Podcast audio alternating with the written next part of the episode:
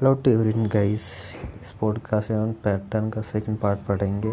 In habit of in habit of का use आदत या लत पड़ जाने के लिए यूज़ यूज़ करते हैं.